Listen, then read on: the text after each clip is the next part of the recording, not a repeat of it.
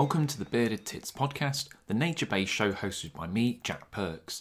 Each week I'm joined by a guest from the world of wildlife television, art, and science.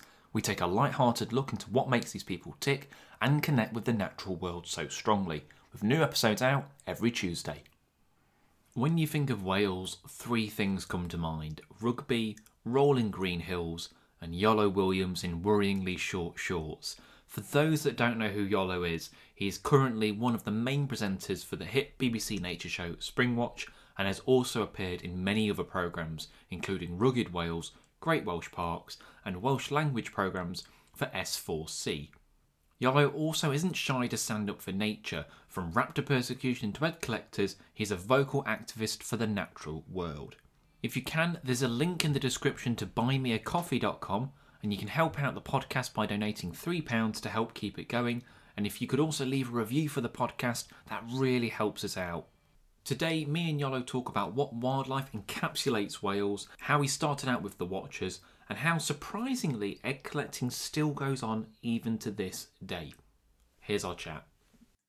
Well, Iolo, nope. Oh, try and spit your name out then. Well, Iolo, welcome to the podcast.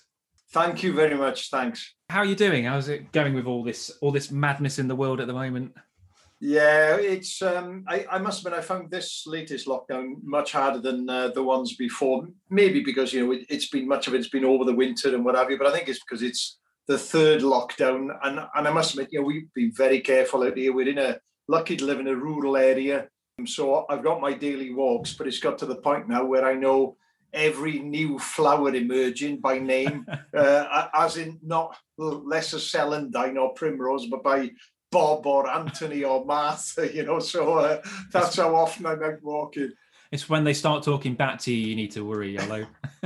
I tell you what, Jack, it's not far off now. It's not far off now. I, I, but I'm, I am, I, I genuinely have had a gutful now, and, and, and you know, obviously there's uh, other people really seriously affected by this. Um, I, I had it in March last year, oddly enough, and it was to me, um, it affected me a little bit like mild flu for about 10 days. So, and, and, and I think if you're, if you're pretty fit, if you look after yourself, then the, you, you know, you're sort of 99% likely that you, it'll hit you just as a, as a mild illness. But of course, the danger is if you've got underlying problems, then it you know it can be fatal, which is you know which which has affected an awful lot of people. But yeah, yeah, yeah. But keeping happy, keeping cheerful, keeping my head up, and enjoying nature and wildlife. And I'm glad you mentioned your kind of local area. So, what, what's your local patch like? I know you probably don't want to broadcast exactly where you live, but you'll have, you know, w- women throwing their knickers at your front door. But what, uh, what, what's it like your local area? Well, if they are going to throw knickers at me, I live in uh, Four Pontydoor, Newtown, Powys, and the postcode is no. It, it, it's all right, Jackie. It's good. It, I mean, I'm I'm lucky because I live on the edge of a fairly small village in mid Wales, and within is it five miles we're meant to walk, whatever it is. Yeah. I've got the canal, you know, so I go for a run, I go for walks along the canal. We've got the Severn River. So in December, November, December, I was able to watch salmon making their way over Newtown Weir, which is always a big attraction for me in winter. And then I've got woodland, I've got fields, farmland here. I know the local farmers very well, and they're good at allowing me to walk along some of the fields. So I'm I'm lucky. I'm really lucky. And, and actually, the best thing I've seen over the last 12 months has been some of the country lanes we've got here. Walking along those, you know, especially in spring when the first flowers, the lesser celandines, the wood anemones come through, and you get your first bumblebees, the queens are out, and then later on the bee flies and all all the other insects. And it's that succession that I really enjoyed watching last year. I think one of the things with particularly with this lockdown is you you do notice everything changing because I guess normally we'd be living our lives and be traveling a lot, but like just so in my garden, for example, like I'm looking at my pond every day waiting for frog spawn, and it's, I'm getting like a junkie. I'm I'm I'm shaking, waiting for it because like, I really want to see some frogs, and you just notice it a very natural pace. Whereas normally, because I'd be busy, I probably wouldn't check for a few days, and then and then I'd find it. So I think we are kind of noticing things a lot more during this lockdown. Yeah.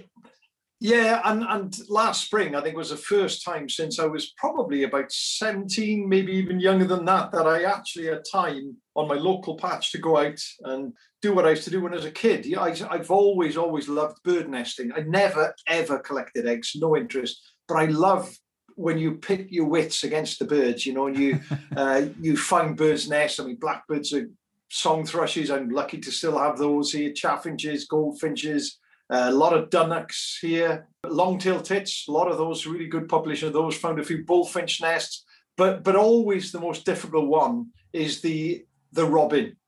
And uh, there's one, there was one singing away down the road here, and I thought, right, okay, I'll I'll get you in spring. And I went down there and I saw it up on the telegraph wire with a beak full of leaves. And you know, the it's sort of the base of the nest is usually a pile of dried leaves. Then it adds moss onto this. And I thought, ah, oh, right, okay. But of course, the robin saw me immediately. It opened its beak, dropped all the leaves, and began to sing as if he was saying, "Oh no, I'm I'm not building a nest. I'm just having a sing song," you know. And it took me three or four more attempts to sneak down, hide in a hedge, stick my head out before I was able to watch exactly where it went. You know, they're sly little so and so's, and they're very good at hiding their nest as well. But yeah, that that that was a joy. That was an absolute joy. Give them a bit more credit for. Uh intelligence than we think, I suppose, when they're when they're doing stuff like that we were off, we were going to do this podcast in Scotland originally, weren't we? We were going to have a, a whiskey in the Grant Arms, which is you know somewhere we've both been quite a few times, and it made me think a little bit about the UK as a whole as a wildlife destination because Scotland tends to be up there as like that's the place to go to see wildlife, and England's got little patches, but I don't know how many people from Europe would travel specifically to England. But it made me think about Wales as well because there are lots of animals in Wales that are also in Scotland. You know, we think about pine martens, you've got them in Wales, and red squirrels and black grouse. But do you think Wales is maybe overshadowed a little bit by uh, by some of the wildlife in Scotland, or is it just a case it's a hidden a hidden gem? I'm not quite sure how much of a hidden gem it is. Really, I always okay. think I, I I love Scotland. I really do, but I always think it's like Wales, only stretched out and pushed up a lot more. Okay. Um, and you've got a really nice sort of fit, wild areas up there where you can lose yourself for a long weekend, even a week in one or two areas as well, right over on the west coast there. Wales has got these fairly wildish areas, nothing like they've got up there.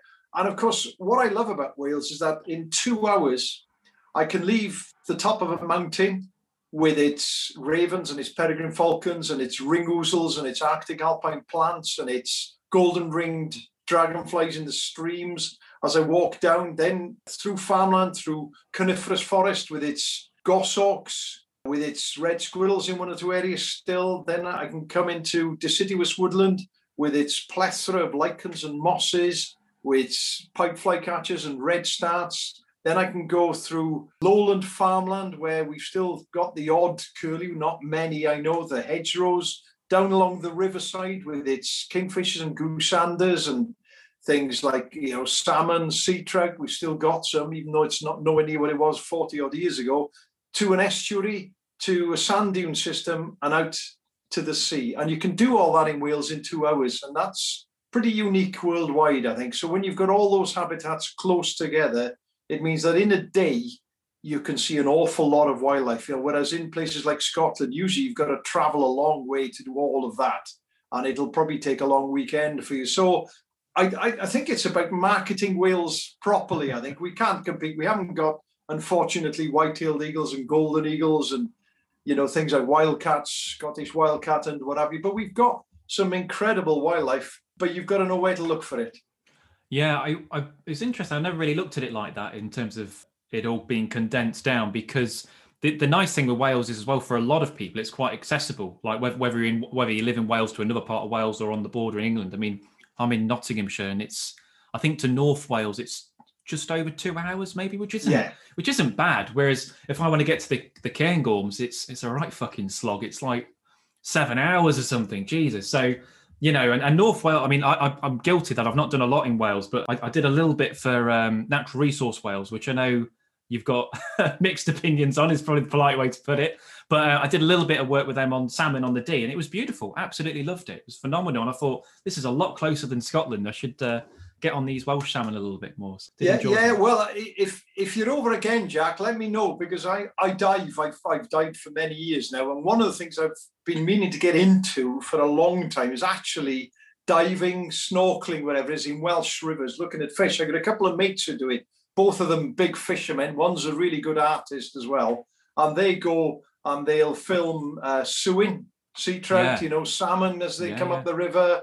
Um, so and, and and it's fascinating. I've always maintained I'd love to have a go at that and do a lot more of of uh, that in in future. You know, but it, it it's it's a weird thing, isn't it? Because I I come from mid Wales. And there are one or two areas in mid Wales here that I absolutely love. It's my go-to place to see stuff like hen harriers, merlin, black grouse, short-eared owls. But I'm not willing to advertise where it is because I, because I want to keep it with nobody, hardly anybody there. But then the local people, they want people to come to maintain the cafes and the hotels and you know the the local buses and everything else. So it, it's um, it's a balancing act, and it's it's a difficult one marrying those two things together.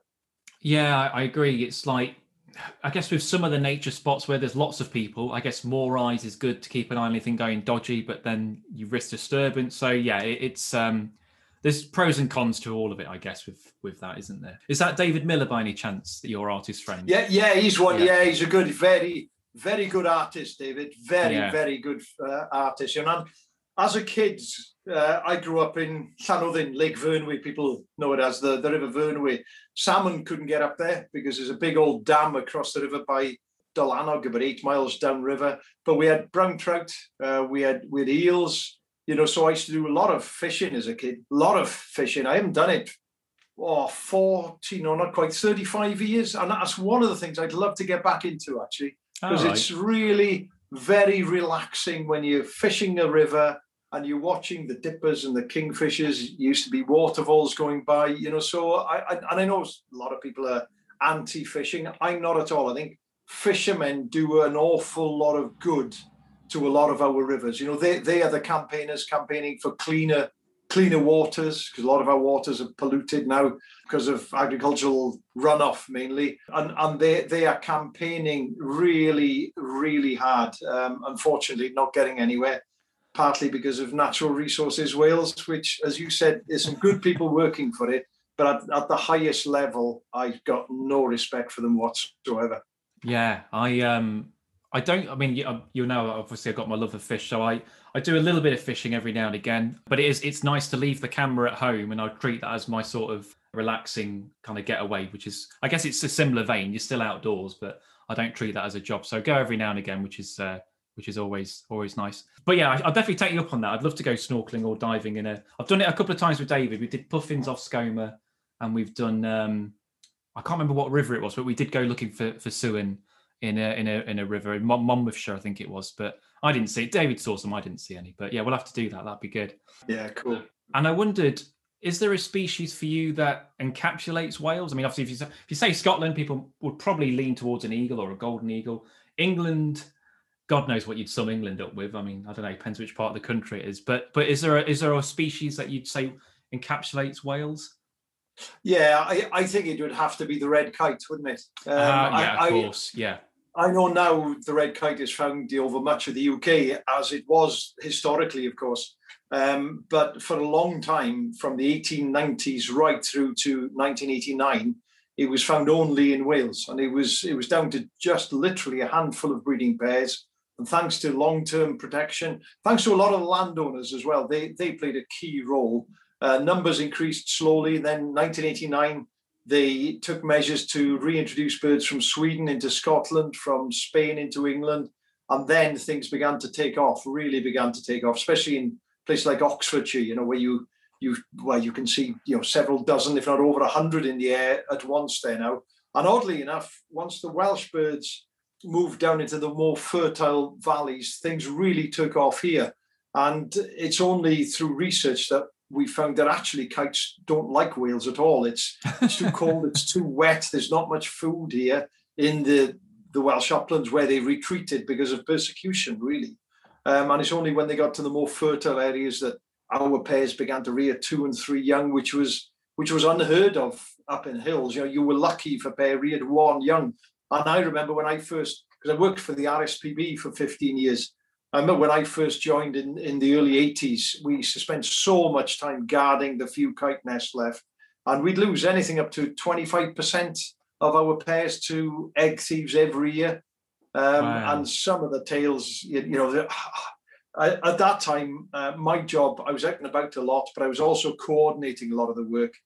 And we, we had people in Mid Wales, we had sort of gangs of, well, almost like local ruffians. You know, if they if they caught an egger, I, I, honestly, I just, I, I wouldn't like to think what they'd do to, to him. And he was always a him. I mean, I know of several incidents where they put um, a knife in the car tire so the egger couldn't drive away and phone the police. You know, the police arrived, uh, and they, of course, mysteriously disappeared. Um, and and it was it was bandit country back then. It, it was exciting. And of course, as an RSPB worker, I couldn't condone that, even though inside I was thinking, bloody well done, boys. That's that's what's needed. But uh, honestly, it was um, it, it was I say it was great fun. In a way, it was, but it was heartbreaking as well because you you know you were you weren't sure whether we were able to hold on to this uh, pitifully small population of red kites, about 40 pairs, I think we would have had then. And when you're losing 10, 12 pairs a year of those to these eggers, I must admit that I sympathise with these lads because if I would have caught an egg by myself in a wood, uh, I can't promise that that egg wouldn't have been buried somewhere under the leaves, you know. So, yeah, no, and you know, I just it's. Uh, I mean, I, I, I was going to come on to it later, but I might as well bring it up now because we've mentioned it. But like, does does egg collecting still go on now? Because it seems such a Victorian weird thing for people to do.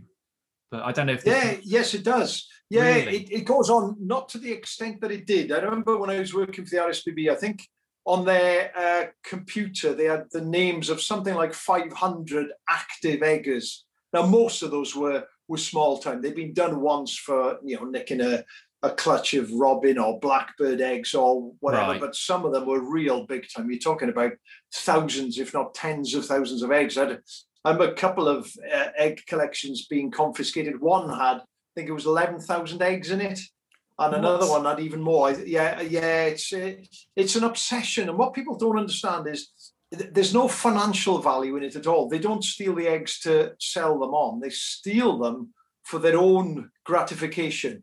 And you can't brag about it to your mates. Hey, come and have a look at my eggs, you know, because then someone will get to know about it. The police will come round, and you get done. So what they do, they used to keep them in attics or in garages and what have you. Now they've usually got a, a, a, sort of safe place well away from their homes where they'll keep the eggs. And they, I assume, from time to time will go in and you, you know sort of fondle the eggs and get some kind of sexual gratification from it. Honestly, genuinely, it's it's a weird, weird obsession. Nowhere near as many people do it now because no. there have been several changes in the law. The the fine, I you know, I I remember my early days, the fine was pitiful if you caught, you had a 40 pound fine, slap on the hand saying naughty boy, which was no deterrent. Then it went up to, I think it was you know, a few thousand pounds per egg, whatever it is for a Schedule One, a very rare bird.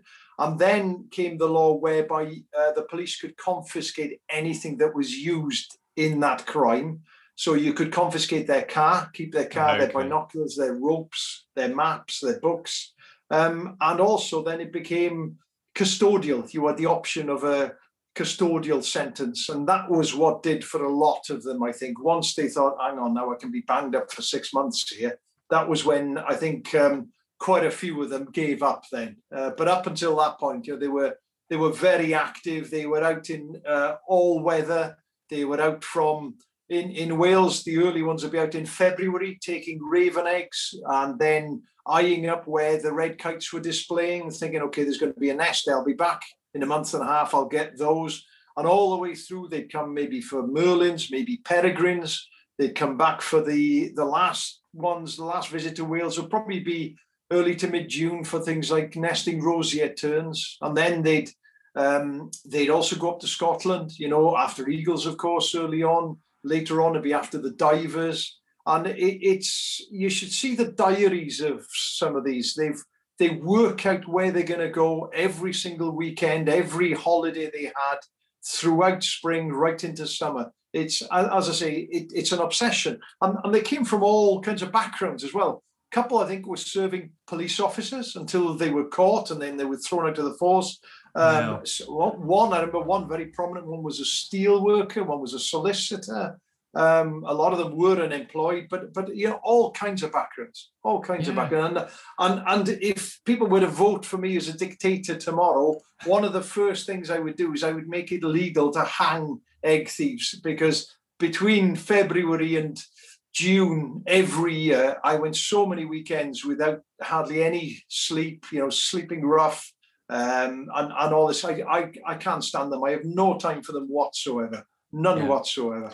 Well, when you get to power, Iolo, I think you'll get a few, uh, a few, a few votes in there. But that's just, yeah, it's. Imagine them being in with some murder or something like, "What are you in for? I ate my family. What about you? Oh well, I've collected an egg." You know, it's just Yeah. crazy, Yeah. absolutely crazy. Did on a on a slight side note, there was um a series on Welsh wildlife a couple of years ago. Uh, I think it was Land Land of the Whale, Land of Wales, or something like Wildlife Land of the Whales. I don't know if you had anything to do with that. Yeah. Mike Michael Sheen narrated it. Do you remember Yes, that that's, yeah, that's right. Yeah, it was done by a company called Plimsoll. Um, That's it. They, That's it. they kind of used me as a consultant. In other words, I went in early, uh, gave them a few ideas, a few stories, you know, and, and some of it was was excellent. They had some stunning footage. I think of a dipper nesting behind a waterfall and one or two other things, you know. Yeah. Um, yeah, yeah, it was um, it was nice. You know, it, it, I I- think it probably helped put Wales and Welsh wildlife on the map a little bit. I think. It was yeah, because I did I did a little bit for that series on. Uh, so me and David did puffins for it, but they they were asking me for fishy ideas, and they said, "Have you got any anything that'd be good for that?" And, and I said, "Well, what have you come up with already?" And said, "Oh, we're thinking about doing salmon." And I said, "You you can't do salmon. You've got to do sewin. You've got to do sea trout. They are the the pinnacle of of Welsh fish. They should be on a Welsh banknote, really." And they and they didn't do it in the end, which kind of grated me a little bit because I was like, when I think of what if I think of a, a, map of the UK, salmon for Scotland, I suppose, but for Wales, it's got to be the sea trout. But they didn't didn't do it in the end. So that that's the one that I always think of Welsh wildlife, and I've never seen one. But the other one is a, is a gwyniad. Have you heard of that one? Oh. gwyniad, yeah, gwyniad, yeah, in uh, Llyn Tegid there, Bala Lake. That's yeah, it, I've, yeah. I've I've seen a dead one. Have you? Um, okay. Yeah, they, they it stank of cucumber if I remember rightly. It's got a, a weird Ah. cucumbery smell to it, Yeah. and they spawn. They spawn. Is it in early Feb or something like that? Yeah. Late Jan, early Feb. I yeah, think? about that. Yeah. I, I, I remember going there and seeing some of the eggs have been washed ashore, you know, onto the edges Ah, there. okay. Um, yeah, but but but I've only ever seen one dead, um, and of course the other one is, although it's not a Welsh one, is um, Torgoch, what we call the Arctic char. You know, up Ah, okay. some yeah, of yeah, the some of the lakes up in North Wales. They're beautiful fish. I, Yeah, I've seen they are. those, and they are absolutely stunning fish. But of course, there are far more in Scotland and. Uh, Yeah. the the north of England, and actually, one one of the most remarkable things that I've learned in the last couple of years, and it was on Winter Watch a couple of years ago, is about how some of these trout in some of the big lochs up in Scotland almost fill different niches, don't they? They do, and- yeah. And over time we'll probably become different species, I would imagine, over time. Well, But it, yeah. It's but um, it was an amazing tale, amazing, amazing tale. Well, it's funny you mentioned that because, like, the whole with with in Wales, a gwyniad, you call them gwyniad. In Scotland, it's a powan, and in England, we call them a schelly. So it's so funny how each one's got a very kind of uh, country-sounding name. But some would argue they're different species. Some would argue they're the same. But the same thing's happening with trout now, where yeah, they you know ferox trout, which are these big cannibal yeah. trout. You've got um, trout that feed more near the surface. So you know, over time, maybe they uh, will develop into to different species. Who who knows? Uh, you're known, I guess, mostly as a, as a general naturalist. I suppose leaning towards birds a little bit more. But I wondered if there was a species uh, that stands out for you. Is there one that particularly captures your interest? Yeah, there's there's a whole host of them really. Yeah. Um, I've I'll answer that in two parts if I may. First of all, it's the ones that I've seen, the ones that I work on a lot, and it's um, the the one that takes up most of my time, I suppose, is the hen harrier, and it's because it's not because it's become in vogue now to to champion hen harriers. I've been I found my first hen harrier nest in 1973. Uh, and I was, how old was I? I was 10 years old, nearly 11 years old then. And I've been going up onto the same moorland area, vast area of moor ever since, and work on them every year with a good mate of mine called Keith Offord. Keith does 99% of the work. And when I have days off, I'll phone him, say, hey, any chance I can come up on the hill with you? And he and I, we've been working those moors for oh, getting on for 45, 46 years now, 47 years, whatever it is. And um, it, it's it's my go-to place. You know, if if uh, in spring and summer, as you know, things get hectic, and I think I, I'm going to have a day off week after next, and I'm going to go up on the moors. I just spend all day up on the moors, either with Keith or by myself. A couple of butties, bit of cake, flask of tea, and just pin Heaven. down harrier nests, monitor them. Uh, not as many merlins up there now. Whatever else we can find, you know, there's all kinds of stuff there. Uh, well, botanically, it's there's some interesting stuff up there as well. Um, and and so, but it's the hen harrier that uh, drags me up there more than anything else. But there's a whole host of things. Last year, was it last year or the year before? There's a wonderful um, husband and wife farmers, Brian and Socia Lewis in the Elan Valley, a little bit further south in mid Wales. And I went out with uh, with some pheromone lures to film the Welsh clearwing moth. It's uh, it's a pretty scarce moth. It's not uniquely Welsh. They found it in Cumbria, parts of southern Scotland. Um, I think Cannock Chase as well, in and it, on old uh, birch trees. These really old birch. They they burrow in there. They pupate there, and then they emerge. And you hang up pheromones in early June, then likelihood is you'll get an adult coming. And that was that was a joy because I hadn't seen them since I was about 15. So that was the first time, you know, for me to see them for a very, very long time. And the other thing that I've got, I'm starting to build up now. I'm getting older. I'm 58 now. I'm getting older. And you're very aware, aware of your own mortality. I've never been afraid of death. It doesn't worry me one bit, not one, because I've, I've had a lovely life, really nice life. But I, I've got like a bucket list of things that I really want to do and want to see in the UK mainly. And that includes things that I've never seen uh, because I've never made the effort. Stag beetles, never seen them. Yeah, same. Never I'd love it. to, love to. Yeah, Yeah. me too. You know, cracking huge beetle, and apparently parts of West London, Richmond Park at Yeah. the right time of year. They're everywhere. They're bloody everywhere, you know. And I haven't seen one yet. cirl buntings. I've seen them abroad. I've never popped down to Devon to see them, so I'm going to want to see those. There's um, there's a, a, a reserve near Oxford, like a, a sort of wet meadow reserve that at, at, at the right time of year is full of snake's head fritillaries, wild ones. You know, I really want to go and see those. I want to go snorkeling, stroke diving to see things like sewin. Um, so th- this, I, I've got this list that I built up. The other, the big one that I'd love to do is get in the water with orcas. Oh, in Um, Sh- I'd Shetland. Yeah, I'd Yeah. love to do that. I'd love to do that. And You, I've got you wouldn't be say, "Oh, nervous? No, not at No, all, because they're no. hyper intelligent.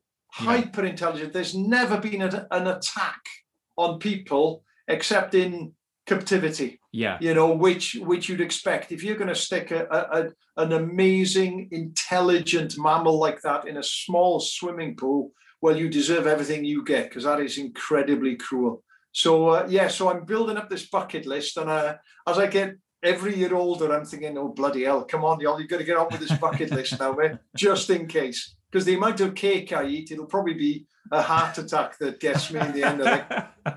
Just got a, a, a, wedge, a wedge of lemon drizzle in one hand and a smile on your back. I, I, I tell you what, I'd, I'd go as long as I can tick off some of these bucket list things. I'd go a happy man, man. I'd go a happy man. Oh, don't blame me. I'm partial to uh, any any cake that's going really. Um, many of you, uh, or many people, will know you from from the Watchers, and I wondered uh, how did you go from you know an RSPB uh, officer to being a mainstay on on the Watchers?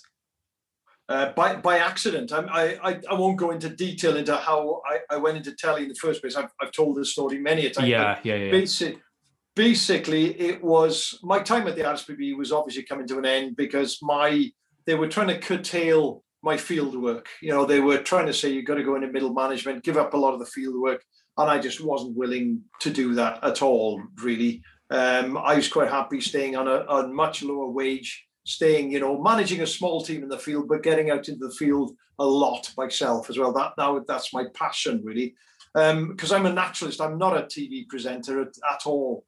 Um, and then because I had to deal with various TV companies and uh, news over the years, dealing with poisoning incidents, dealing with illegal shooting, the Sea Empress, that was a big one when the oil tanker went down 25 years ago now. 1996 off uh, Pembrokeshire coast. I had to deal with the media and deal with the birds there. That Welsh telly, BBC Wales and S4C came and said, "Listen, we've heard you're leaving. Do you fancy doing some wildlife stuff for us?" And my answer was no, because I found telly to be a pain in the ass. You know, they really are, aren't they? yeah. You know, oh, can you just do that another four times? Yeah. And you think, yeah, yeah. another four times? I've walked down the hill once for you for crying out. Like, didn't you bloody film it or what? You know, so um, but then there wasn't much work around. I just got married, and, and money for the first time in my life was quite important. Um, and in the end, I phoned them back and said, let's give it a go. And that was 22 years ago. And the watches is, is a different story. I've got I've got a, a sort of up and down relationship with BBC Bristol over the years. Um, I, I was asked, I, I won't name anyone, but I was asked many, many years ago. I went down there for a meeting and a lady said to me, looked at me after I'd spoken for about five minutes and said, um, now then, uh, Iolo, could you possibly do something about your accent, do you think? You know, bear, bear in mind this was 1999. So uh, that, that didn't please me at all. So I got up, I said, thanks for the meeting and walked out and thought, bugger that, I, I'm not going to work with that lot. Um, and then there was another incident a few years later on as well where I was shafted again, really took an idea down there. They didn't want it. So I went to BBC Wales, they wanted it, just to find that the BBC Bristol had taken the idea, run with it, and they had a big series, and they told us our series has to come up before yours, you know. So so th- that didn't please me at all, and I thought, right, okay, that's it, no more. And I just finished filming a series for S4C for Welsh Telly in North America, um, USA, and Canada on Native Americans. I've always okay. been fascinated by them. Whenever we were kids and you had a game of cowboys and Indians, all my mates wanted to be cowboys. I wanted to be an Indian. I wanted to live in the woods with a bow and arrow and what have you, you know. So I've always been fascinated by them. So we we went out and I kind of lived with six different tribes, uh, four in USA, two in Canada, for two weeks, and got to know the people. Um, saw how they were suffering. Their language had been wiped out. I was on the verge of being wiped out. They were they were eating all the wrong foods, or they were diabetic. They were alcoholic. They were drug addicts it was it was a traumatic series. It was a really difficult one to film. And I just finished with the last of the tribes in Canada. I think it was the Mi'kmaq. And I'd gone out, uh, well, on the piss basically, with a couple of French Canadians in uh, Toronto, I think we were. And they were they were a hoot, you know. And I got in at about four in the morning, and much the worse for wear. And the phone went at six six a.m. And I thought, the bloody hell is giving me a bell now? So I looked at my phone and said, Chris Packham. And I thought, what the hell does he want? No. So I answered the phone, rough as hell. You know, I said, listen, Chris, I've got to apologize. I said, I just in over here been filming and much the worse for wear.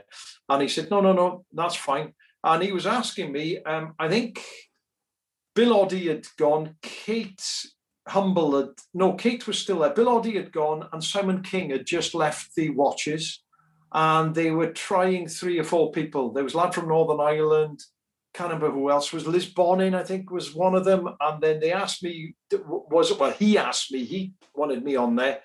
Do you fancy coming on the watches? And so he's the one. It's down to him that I, that I'm on there really. Um, and and he's a good lad. He's a he's a very he, he's an interesting character, Chris, because I've known him. I was trying to work this out the other day. I've known him more than 25 years now, but I still don't know him well. No. He's he's very, very private, um, but but it, but incredibly supportive, incredibly supportive.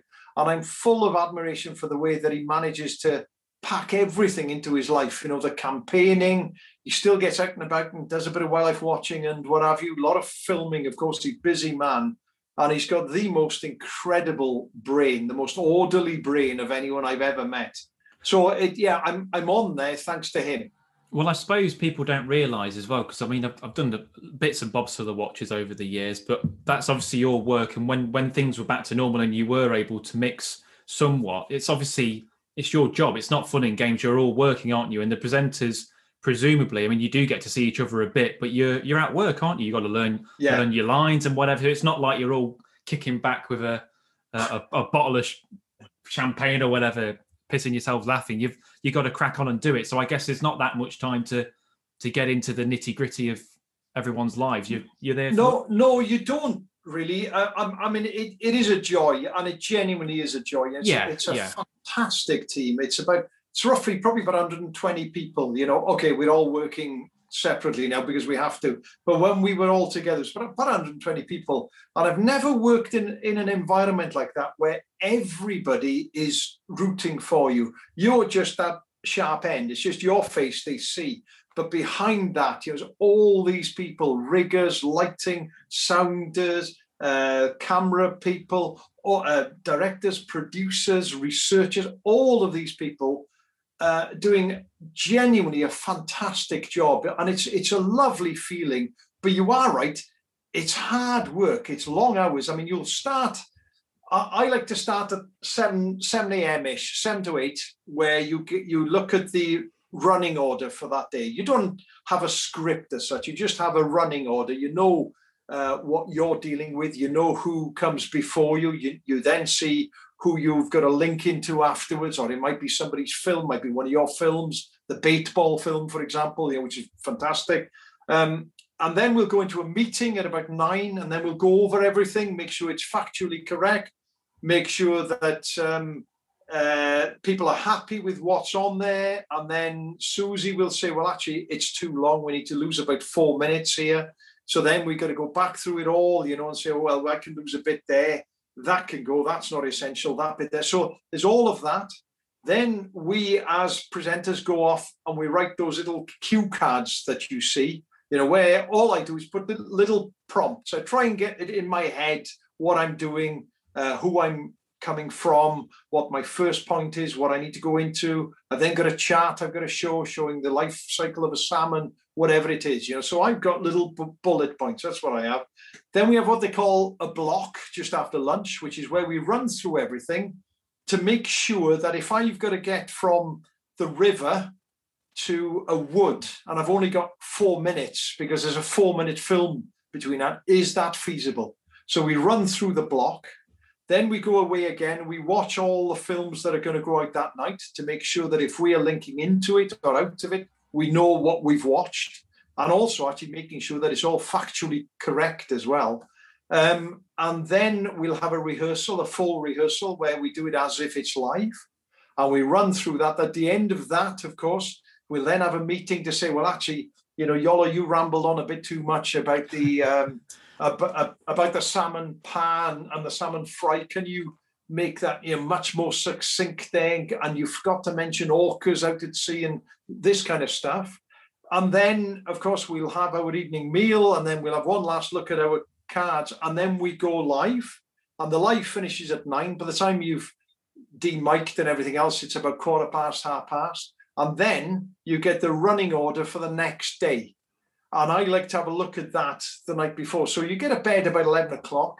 There's usually, if we're all together, I make sure there's time for a pint in the evening just yeah. to have, if it's half an hour's unwind, you know, it's nice to sit down. Invariably, you'll be with Michaela, Gillian, maybe, um, just have an unwind, bit of a chin wag. Michaela's amazing. She goes and watches the whole program again to see what she thinks was good and what didn't work. And she looked at she looks at her own performance and thinks, actually, do you know what? I rambled on a bit too much there, or I could have padded that out a little bit and what have you. She's fantastic. I don't. Once it's gone out live, that's it. I hate watching myself, so I think that's it. It's done. I can't change anything there. I mean, obviously, you know, if there are, if I've made a, a real hash, you think, oh my god, right, okay, I need to think about that or what have you. But um, so they are long days, and exactly what you say, you don't really have time to catch up with people. And weekends, if you're away, invariably weekends is when you film stuff for the next week, or you might be doing voiceovers for a film. You know, it, it might be your bait film, and they might say, "Okay, Iolo, we want you to do the voiceover for this." So you've got all of that as well. So you you don't have time to have a proper chin wag, a proper catch up, and I'm not sure I've ever sat down with Chris and had a proper chin wag with him, to be honest with you. I don't think I have, you know, in 25 yeah. odd years. I don't think I have. That's so peculiar, isn't it? When you Yeah. think about that, it, it's weird because by a weird quirk of fate, you nearly worked on that bait ball film with me a couple of years ago. Because I've been, I don't know if you know the full story, but I've been pitching that to the watches for like four or five years. Every year, it's like, come on, get get it on, get it on. And for whatever reason, um, that either this, the fish didn't turn up, the weather wasn't right. I think one year you weren't available because they were going to have you come down, but then the week after they they buggered off. So uh, that Oh. didn't happen that year. So I'm not going to blame you too much because we got there in the end anyway. But um, oh, that's such a shame, you know, yeah. Jack, because there are a few things I've got. I've got a, a real sort of highlights from the watches. I've been involved now, oddly enough, for I think it's eleven years, eleven or twelve years now, yeah, from when I did my first thing. And the first thing was on Sewin in West Wales, believe it or not, with um, a fantastic old bailiff. He, he retired a couple of years after. He's still around now. Uh, a man called Emyr Lewis. And Emyr, Emyr knows those West Wales rivers, well, mid West Wales rivers, better than anyone else I know. He's a fabulous bloke. Um, uh, but the, some of the highlights, seeing orcas for the first time ever in my life uh, off uh, Caithness. Um, the other one was uh, Pike at Stoney Cove. I've seen I have seen that film. Yeah, that was good. Oh, do you know what? I love doing that. It's when the temperature reaches nine degrees, I think it is, and the yeah, that. Yeah. territories break down, and you know all this, but the big females go wandering looking for a partner. You know, we had this massive female. She would have been about, I don't know, 15, 16 pounds with four or five males following it. And, and you know, they got no fear of man then. They come No. right past you. And that was that was another real highlight for me as well. So there's lots of stuff that I'd still like to do, but you know, I've been really lucky doing some really cool stuff for them. Yeah, they're a- they're a good bunch of people. It was um, they didn't mention it in the program, but I we shot that the day after my wedding. So I got married Oh. the day the day before, and I was so keen to get that on because I thought if we don't do it this year, then they're just going to ignore me. So I thought let's. So I got married the the, the day before. Uh, Josh Jaggard, who you know, he was my best man. So we, Oh, he's a good lad, Josh. he is. Yeah. He's all right, isn't he? So we we uh we had a drink or two anyway. So the next day, I mean, I I I don't think they did any close-ups, but I would have been looking a bit worse for wear. And so I think some of the camera work was a bit shaky from Josh. So I thought, oh god, we're never going to get away with this. But uh, somehow they turned it into a quite a decent film, I thought. But uh, yeah, yeah funny. no, it was good. I have to ask: Have you married a fish or, or, or not? mermaid, a mermaid, I've married. good No. man, yeah. Best, best of both worlds, Jack. Yeah. Best of both worlds. yeah, women, women legs on the bottom and uh, fish on the top. I thought I'll get my priorities straight. Um, so uh, you're obviously known for kind of speaking out for a lot of things as well. I wondered, um, do you think it's important to to speak out because there's so many uh, injustices happening in, in the natural world, and it is easy to just kind of uh, keep to the status quo. And, and there are some, uh, without naming any names, there are some presenters who maybe have influence and they don't say as much. they just kind of keep the ball rolling. Whereas, and you mentioned Chris, who is completely opposite, who he he goes full in and, and campaigns.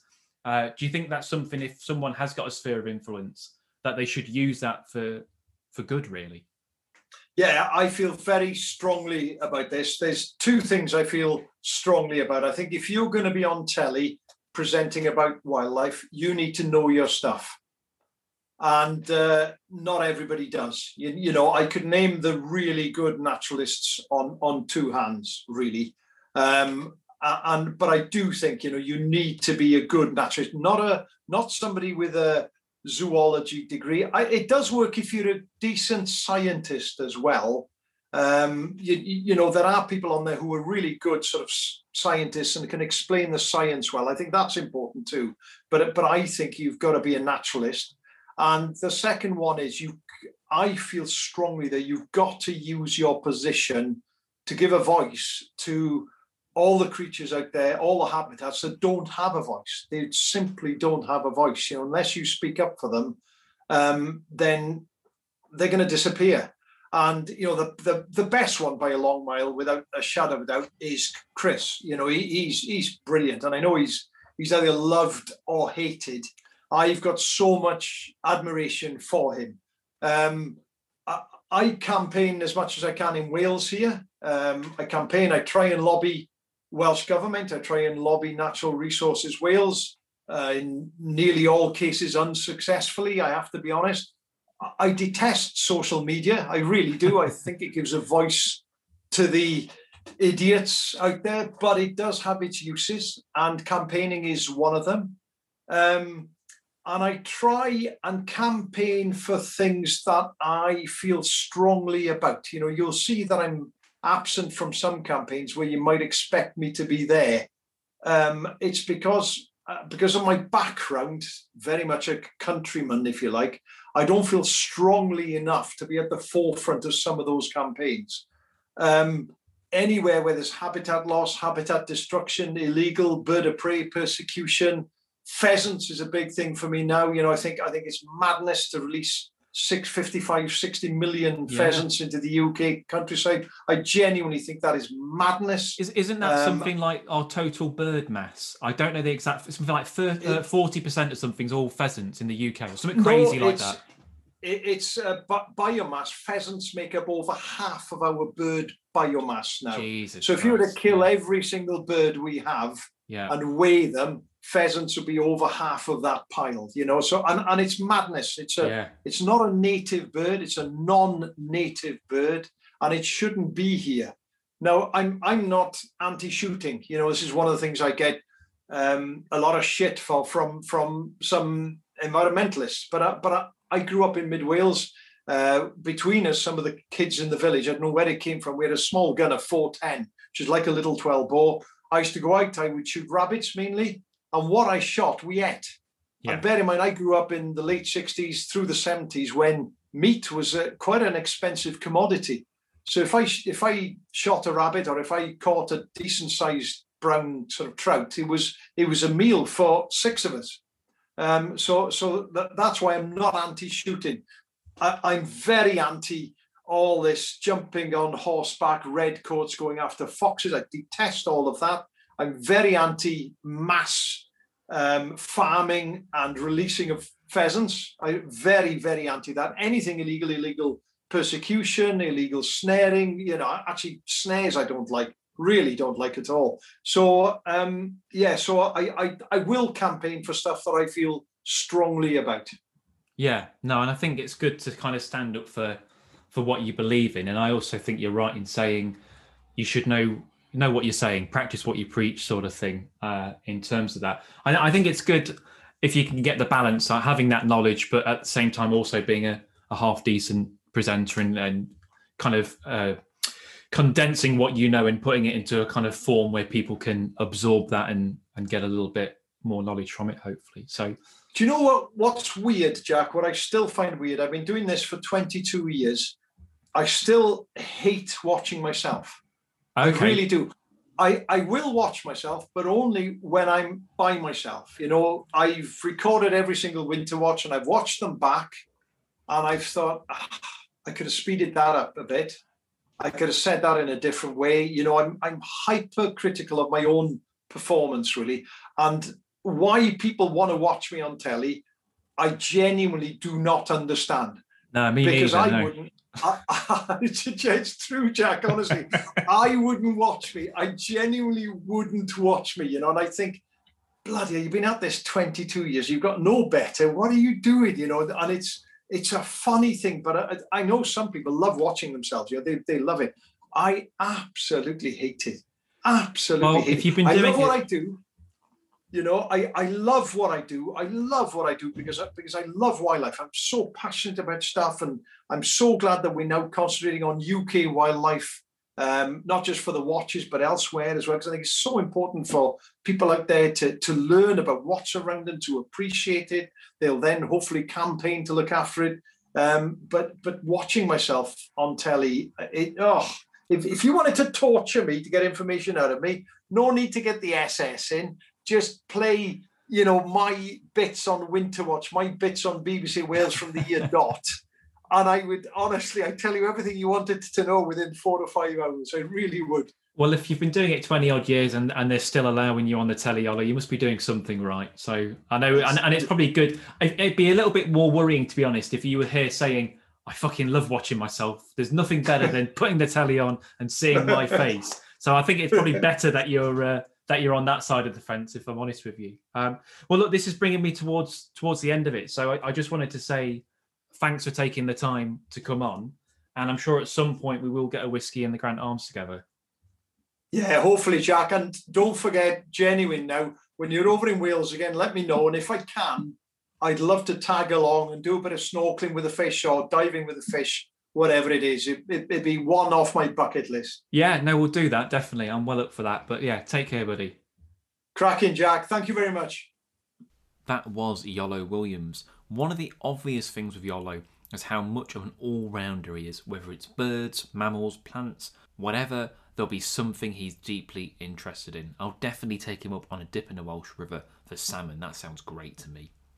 Next week, I have Francesca Trotman on the show as we talk about the charity she set up, Love the Oceans, which works in Mozambique to make more sustainable marine fisheries allied with the local communities. This has been the Bearded Tits podcast. I've been your host, Jack Perks, and I'll see you next time. Cheers.